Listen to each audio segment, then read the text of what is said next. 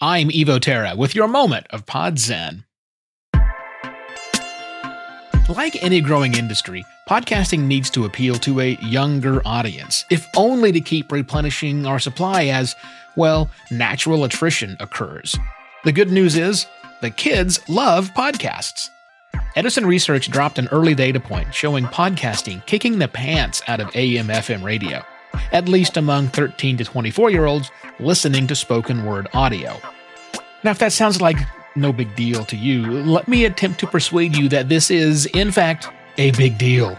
This is about 13 to 24 year olds, a mix of not yet and the freshest consumer generation. An entire generation that discovered podcasting and is making it a preferred method of consuming entertainment, information, and education. An entire generation that will very likely carry that listening or media consumption preference forward likely further increasing their reliance on podcasting as they continue to age. And that is what has me excited.